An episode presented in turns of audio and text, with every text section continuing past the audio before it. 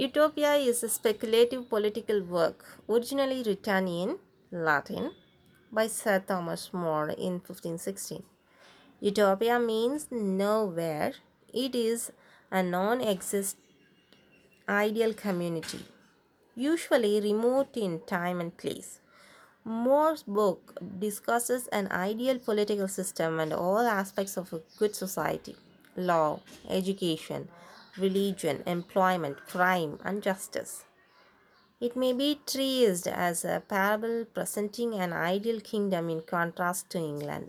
The book's appeal is vindicated by the fact that the title Utopia has become a part of English vocabulary today. European literature means literature dealing with an imaginary ideal society, often presented with great satire.